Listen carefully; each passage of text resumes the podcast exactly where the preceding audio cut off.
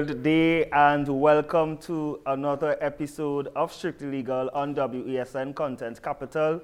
I am Rondell Dono, attorney at law, and I am happy to be back. I know we had a, a, a short break uh, from the, the, the show, but we are back and we are ready to, to begin our new episodes. Um, of course, you can stream us on our social media platform, WESN um, podcast, Strictly Legal with Rondell Dunwell, and of course, our traditional media.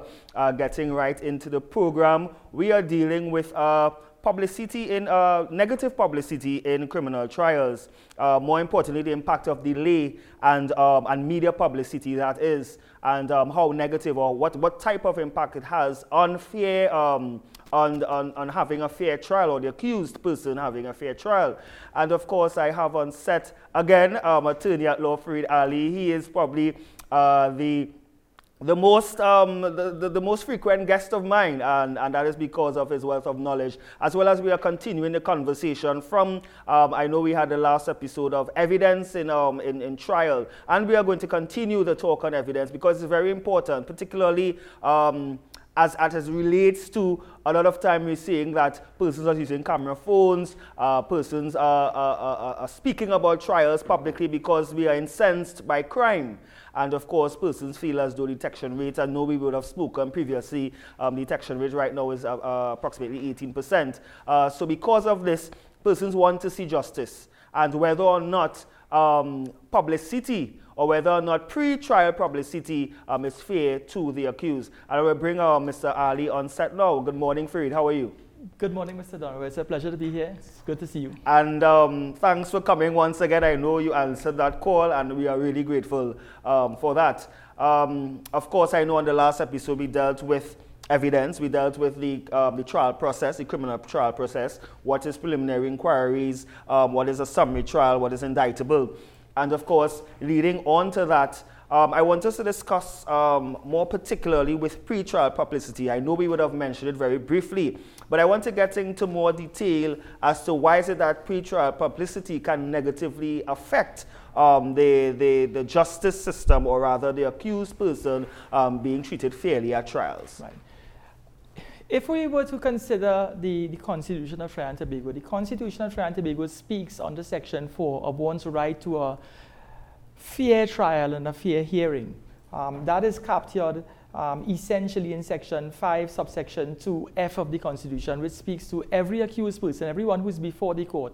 That individual is entitled to a fair trial, a fair hearing, and they are also entitled to the presumption of innocence. The presumption of innocence is simply this um, when you come before the court, the court will treat you as an individual, an accused person, as somebody who is innocent until the evidence proves you otherwise or proves you guilty. Indeed. So, the thing with pre-trial publicity, when it is you have uh, these what we may call high-profile cases, we have serious criminal matters that the public may have an interest in. Um, if we look back into our history, we have a very colorful history in this country where persons were brought before the court who had a reputation before they were actually charged for the particular offense for which they're answering. Um, some prime examples of that would be the Yassin Abu Bakr. Um, he was projectively the leader of the, of the Muslimin. Yeah. And um, in 1990, there was an attempted coup. So by the time he gets the trial, um, for whatever matter, um, that reputation of being the leader of the Muslimin movement, um, that precedes him. Um, one of the most notorious ones and the, and the, more popular ones in this country would have been the one that is associated with uh, Nankissoon Boodram, the person who, is commonly referred to as Dole Chadee. Um, in, in 1994, there was a very popular, very famous um, criminal case um, born out of the fact that it was alleged, and I am saying it is alleged because we're taking it in the context of the, the matter hasn't started. It was eventually ruled against Chadee. Um, the court ruled that he was guilty in terms of the jury found him guilty. But Chadee had an issue with the fairness of a trial in Trinidad and Tobago. His reputation as, as, as a known drug, lead, drug leader and as a known conspirator in, in, in terms of uh, criminality and persons who were who were involved in, in, in the drug trade. Um, never really allowed for him to be viewed in, in the eyes of the public as somebody who um, is capable of any good. So the issue that arose in his trial process was simple. He is saying that he could never get a, uh, a fair trial in Trinidad and Tobago because the persons and citizens of this country view him in a very negative light. Um, what transpired out of that is the, the, newsprint, the newsprint in this country carried um, a number of um, editorials highlighting what they consider to be um, his disreputable conduct and things that he was associated with in his mind that um, were untrue. Yeah. So that really touches the heart of pretrial publicity. What was carried in, in, in some of the newspapers and, and the articles reflect, and I'm just giving you a, brief, a very, very brief outline. Um, it said, one article carried that top US diplomat in Coke scam, on the fr- and this was carried on the front page of the TNT Mirror in, in September 1994. Um, some of the other things that were carried in, in, in, the Sunday Mirror was he was a convicted drug, drug dealer. Um, telephone calls were made from a cellular phone um, from his cells, um, calling hits on other persons. So though he was, though he was um, the subject of this particular trial, um, he was arrested on occasions before, and every time he was arrested, the witnesses in the matters um, who were offering evidence against him would disappear. But can but um, let's take a pin. But but can't the media now argue, of course, uh, freedom of the press um, to inform the citizens as as as as their as their charter states? The, the, director of public prosecutions has a role to play in every criminal trial. Yes. He has a dual function. His function is not just um, to carry the evidence in a courtroom and lay the evidence before the court, but his, his, his function is also to make some input in ensuring that the, the streams of justice isn't polluted and isn't contaminated by the work of the media. In other words, the balance between freedom of the press, the press being able to carry certain things and say certain things concerning the editorial around their story. He, can, he, the director of public prosecutions, can step into uh, that arena and write to the, the, the, media houses, get involved in terms of inform the media that oh, you can only carry so much and to be very, very careful about what you, what you put in newsprint because when readers out there read about what the, the media is, is, is telegraphing to them or they listen to what they're hearing on social media or they listen to what is being said, um, they, began, they begin to, to relive and, and to exist within the, the narrative that is being carried. So the, the balance that has to be carried is whether the, the director should get involved before the trial starts and try to constrain the, what, what is put into the public space concerning an individual or the facts of a matter.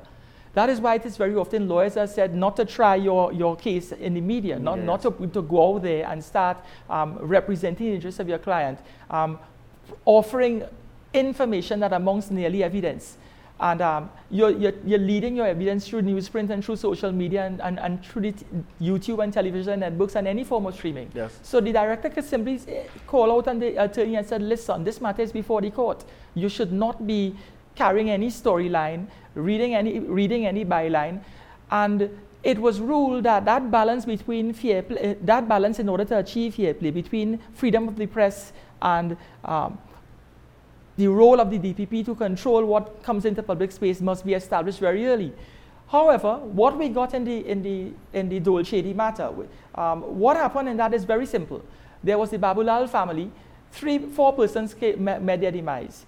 Um, the, the story went, simply carried forward indicated that Dole Chadee called a hit on, on the Baboolal family. Yeah. Um, gunmen turned up at his house, eight gunmen, and having turned up at the family's home, they were, they, there were two persons who turned state witnesses, Clint Huggins and uh, Levi Morris. I mean, know what happened? Both of those individuals turned state witnesses, and they, they offered evidence for the prosecution against the, the, the Gang of Eight. And um, what, what evolved out of that situation is that they were saying that Dole Chadee organized the entire, the, the, entire episode. He was the conspirator, he's the one who planned the episode.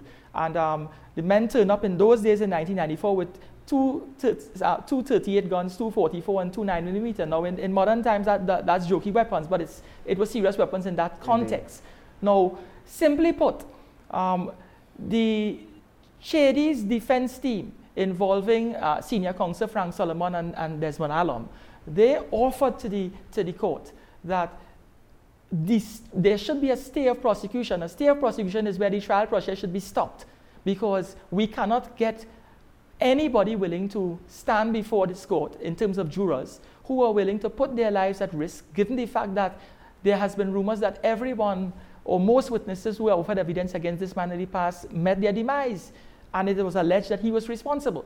So, what the, the courts of Trinidad and Tobago, the judiciary did is they set up a court in the, in the, in the northwestern peninsula in Chaguaramas, um, separate. Witnesses were airlifted into the, in, into the courtroom situation, and, um, and the trial process began. This began somewhere in around July 1996. Um, there was a verdict by September, and, but the process to vet the jurors was an extensive process. Amendment had to be done to the Jury Act um, because many jurors express qualms about being, um, being able to offer themselves and to be unbiased. Um, and of course, you have this, you have the law when it comes to the Jury Act, that there's only certain exceptions um, that will disallow a prospective juror from participating in the trial process. Right. And, and this is all part of the, the, the, ruling of the court. This matter went all the way to the, the Privy Council. The Court of Appeal made a ruling in, in terms of whether he can get a fair trial. The Court of Appeal said that he can get a fair trial in this country. They went to the Privy Council in appealing the Court of Appeal's decision because Chadee was insistent that he couldn't get it. What the court is saying, the best constraints and to the, or, or, the best control mechanisms that are in place to ensure that fair trials persist in this country would be the criminal court itself. So it starts from the jury section. When the jurors are being selected, the prosecution and the, and the defense has an opportunity to vet the jurors, to ask questions of them whether they, they think they can they offer a reasonable verdict in this. And if it is at the end of the process, we can find 12 persons, and we did in this instance find 12 persons and eight um, alternates. Um, the trial process proceeded. It also meant that the judge has a, has a, has a, a part to play. He can, he can direct the jury when they're going to deliberate on a decision um, and tell them very, very succinctly that you need to separate yourself from the um, editorial, from the innuendo surrounding the individual, and, and allow yourself to make a decision purely based on the evidence. So, pre-trial publicity is, is, is important to, to recognize that the control mechanisms essentially lies with the court. Um, the Privy Council ruled that though the Director of Public Prosecutions in the case of Dole didn't directly get involved and, and put control mechanisms in place in terms of instructing the media what they can and cannot carry, it doesn't in itself prejudice the, the ability of the court to manage and regulate the, the evidence in the courtroom, so much so to control the jurors on the level of imparting to them the need to separate themselves. So uh, in order to, to achieve a fair trial in any criminal court, you need the input of the Director of Public Prosecutions before the trial starts.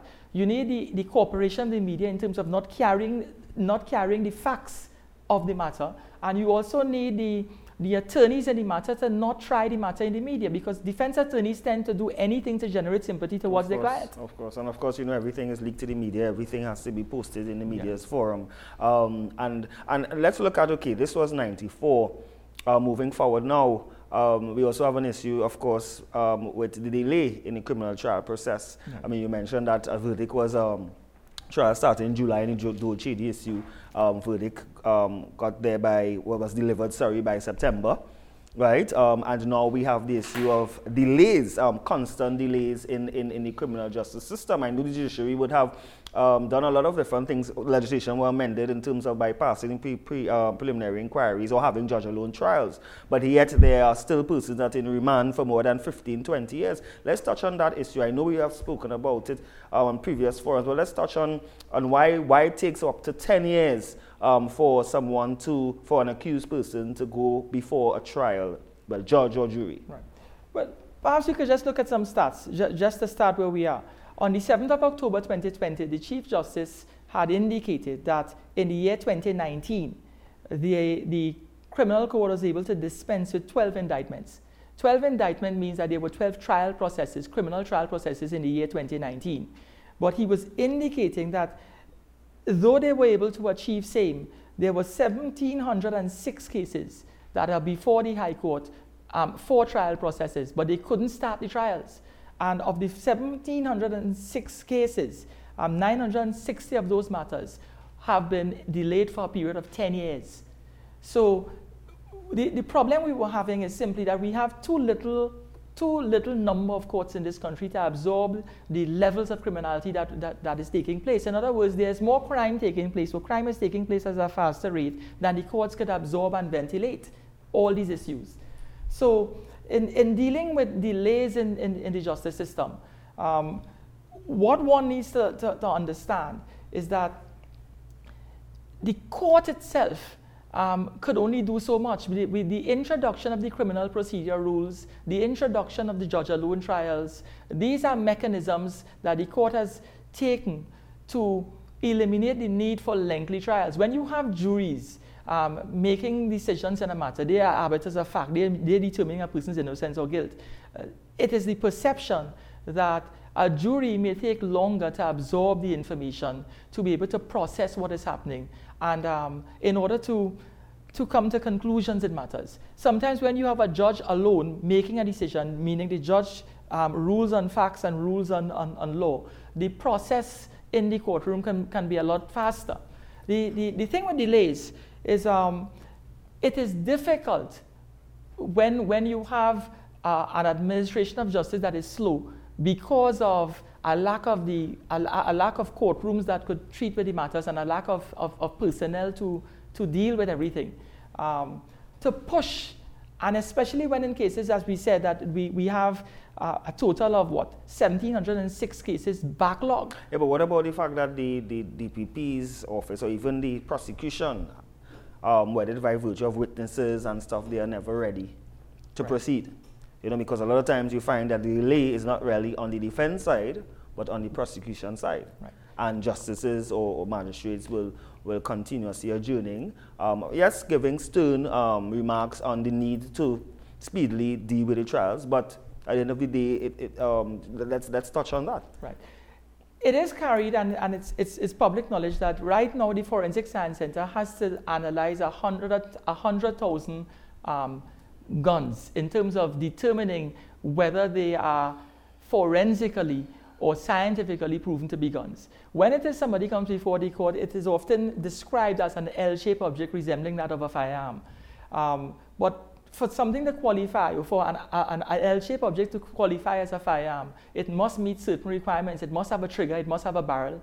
And um, sometimes if, it is a, if a gun comes before the court and it has not been properly analyzed, um, it remains an L-shaped object resembling that of a firearm. It doesn't, the, the, court must have an analysis done of, of the weapon. But when it is you have 100,000 of those weapons to be analyzed and one forensic science center, it is the, from the administrative side, the prosecution finds itself hamstrung because they cannot proceed with a trial even though they may have statements from witnesses, even though they may have the, file as it pertains to the police complainant and the police witnesses and the civilian witnesses ready and, and, and they're prepared to, to begin a trial. The, one of the major delays is if the crime involved a firearm, and very often now we see a lot of crimes involving high powered rifles, AR 57s, 9mm weapons, and until this analysis is complete, then the, the trial process is delayed even from the forensic science center end. So apart from, so what we're seeing here now is apart from the, the delays within the the, in terms of backlogs over the years and people joining the queue. So a man in 2022 is joining the queue behind somebody who's been waiting since 2015. Um, we have delays in terms of the administrative and in terms of the forensic evidence is not being be, be, it's not ready. It applies to marijuana, it applies to cocaine and drugs. It takes years for sometimes these, these items to be analyzed. And if it is not analyzed, and we don't have certificates that reflect that scientifically the L-shaped object is in a gun, the plant-like material is marijuana, that in itself delays things. Indeed. So delays in, in, in, justice is hinged to that sort of thing. But then we're looking at also delays in terms of, yes, we have the disadvantages in terms of fair trial um, for the accused, but then what about the issue of witnesses dying, witnesses' um, memories being faded, and uh, uh, you know all these various things that will infringe and obviously will be at an advantage to the accused person. Right, and this all this ties in, delays ties into fair trials. When it is we have a matter delayed 10 years, and the, the, the witnesses that the defense may wish to offer, who may be offering something to strengthen his case against what the prosecution is saying, meaning you may have an alibi. Your alibi might be able to say, well, I could not be killing somebody in Tunapuna when it is I, he was in San Fernando in Gulf City with me. So the, the witness not being able to be present to 10 years down the line may simply deprive that man of a fair trial. And it works vice versa too. Right. The, the, the prosecution, the prosecution may find themselves short of a witness. They might find themselves in a situation where they, it's been 10 years, the witness that they're going to offer has died, he is ailing, he has moved abroad, um, he simply may be fearful. He, uh, there are any number of reasons. And, and what, what results as a result of that is we're unable to get the result that we need. We're unable to get a fair trial. We're unable to, to fully ventilate the facts in the, in the trial because of the unavailability of witness for, for different reasons.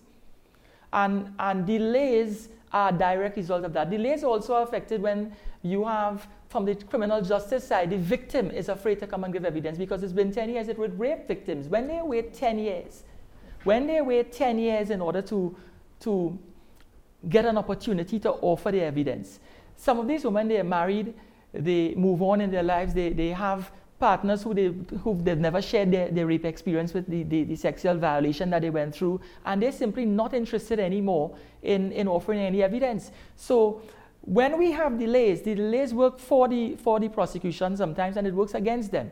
It, we have to look at the issue in, in the context of, of time and space, and justice isn't served when justice is delayed. Indeed, and justice delayed is justice denied, right? Yeah. Um, and obviously, what, what, what sort of, I mean, yes, we dealt with the impact, but then does that mean that there may be mistrials um, because of such delays or, or whatever varying um, um, obstacles that may be in the pathway of, of, of, administration of justice? Well, what can happen is simply this. Um, and, and, we need to look at, at probably the, it from a constitutional point of view. In Trinidad and Tobago, we don't have in this country the right to a prompt trial we have the right to a, a, prompt hearing, and a prompt hearing is different from a prompt trial. A prompt hearing is where um, once, you, once you've been arrested, um, you ought to be informed the reason for your arrest, and once there's sufficient evidence to lay a charge, the charge ought to be laid. And then you're brought before the court for a prompt hearing in terms of dealing with bail, and you can get bail for murder now if it is your, your, your case is strong. And, and however, we do, in Canada, one has a right to not just a prompt hearing, but a prompt trial.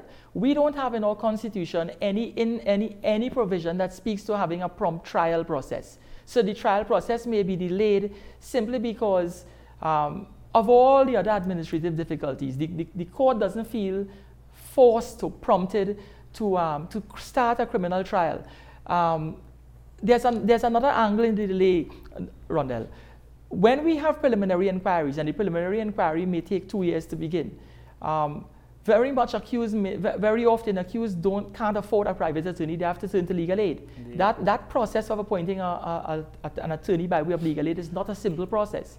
We know um, likely. When it is you, you, you retain a private attorney now, the private attorney may be um, inundated with other matters. He may want to start the matter, he can't start it because he's busy doing four and five trials by the time we get to the trial process, we could, re- we could have situations where there are mistrials simply because um, the trial process has begun, um, witnesses are available, but in the offering of the evidence, um, witnesses' memory fade they, they say they, they can't recall the statement that they gave 10 years before. They can't recall the details of the statement. They, they step out of the line of the statement and they're giving contrary information contrary to what is in their statement. So it, it really stifles the criminal process. It stifles the criminal justice process. It, it stifles the wheels of justice.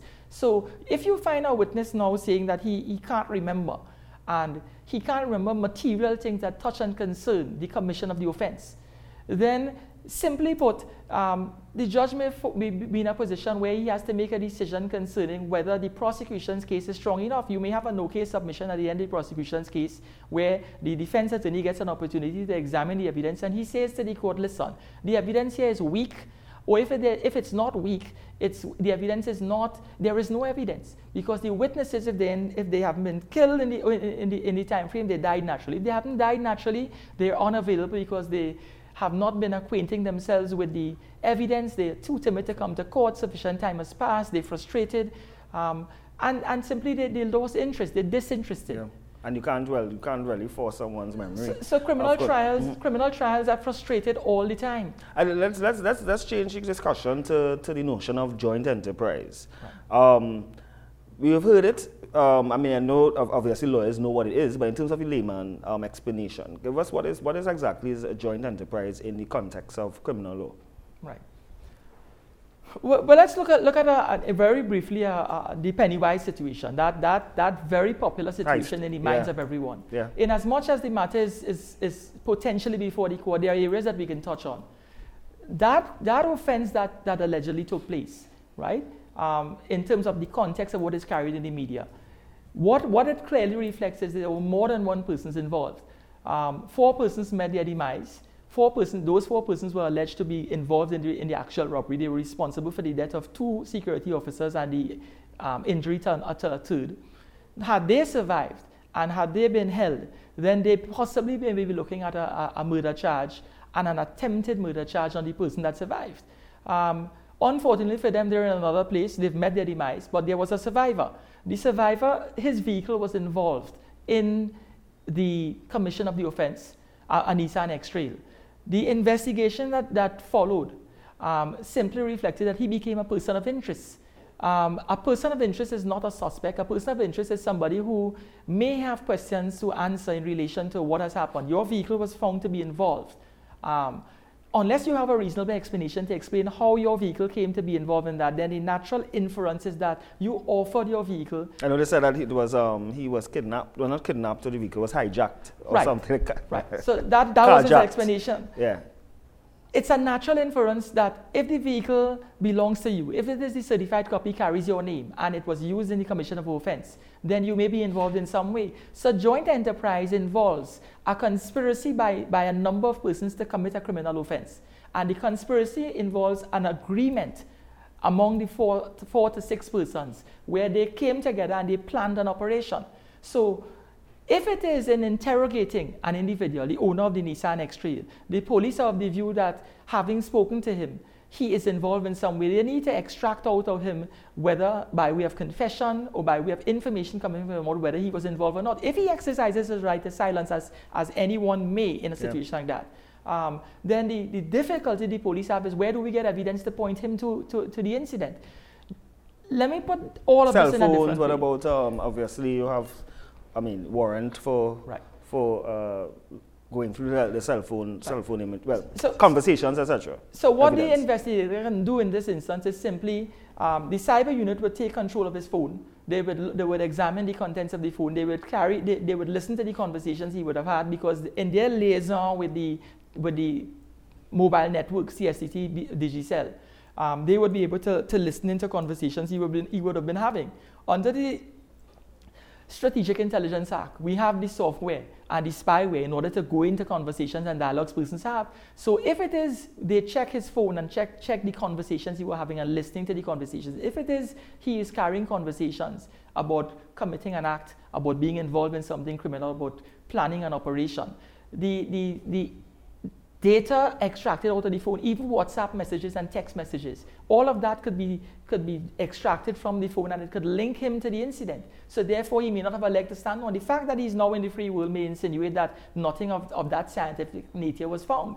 But joint enterprise involves not just the persons who pull the trigger, or not just the persons who, who break into the store, not just the persons who shoot, who assault, who rob, who steal, Joint enterprise involves the people behind the scene, the people who procure a criminal offense by supplying a gun, by supplying a car, by driving you to the crime scene, waiting for you while you go in there and do your thing, and then you come back in the weekend and drive off with you. So and they are more like accessories. You call it so, accessories. So well. you, if it is you, if it is you, you drove uh, a vehicle and you drop a man off, you may have procured the offense. You encourage the offense. If it is you pick up a man after the incident you, and, and you provided transportation, you may be seen as an accessory after the commission of the offense. So you have accessories and aiders and abettors before the commission of the offense and after the commission of the offense. Sometimes people who provide the intelligence, you may pick up the phone and call and say Farid Ali now is on Gattaca Street. That he should be exiting the building in 15 minutes. Yeah. A man turns up and guns me down. You're, you're guilty for murder you will carry culpability, yeah. liability, and, and blame because you've contributed in some way. So joint enterprise involves just about everyone whom you have contributed in whatever small way, but a material way. And without your input, um, the commission of the offense may not have been may not have been achieved. Indeed. Um, Farid, you know, it's always good to, to have you here. It's always good to, to hear um, your, your, your knowledge and also your interpretation of the law, but unfortunately, we're out of time again. Yeah. Um, but I want to thank you uh, for coming on this set and explaining that in, in very much details, and I'm sure our audience will be appreciative. So thank you so much, Farid Ali. It's a pleasure to be here. Indeed. Guys, it's a wrap. You have been watching Strictly Legal on WESN Content Capital with my guest, uh, Mr. Farid Ali, attorney at law, of course. You can stream us as well, and you can't watch our replays. And, um, and of course, Strictly Legal with Ronald Donowa podcast. Before I leave, I'll leave you with this. If you cannot do great things, do small things in a great way. Have a good week. Good day. Bye.